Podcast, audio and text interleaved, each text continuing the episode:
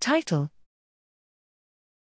Cell Specificity Adeno Associated Virus, AAV, Serotypes in Human Cortical Organoids. Abstract Human derived cortical organoids, COs, recapitulate cell diversity and 3D structure found in the human brain and offer a promising model for discovery of new gene therapies targeting neurological disorders. Adeno associated viruses, AAVs, are the most promising vehicles for non invasive gene delivery to the central nervous system, CNS, but reliable and reproducible in vitro models to assess their clinical potential are lacking. COs can take on these issues as they are physiologically relevant model to assess AAV transduction efficiency, cellular tropism, and biodistribution within the tissue parenchyma, all of which could significantly modulate therapeutic efficacy.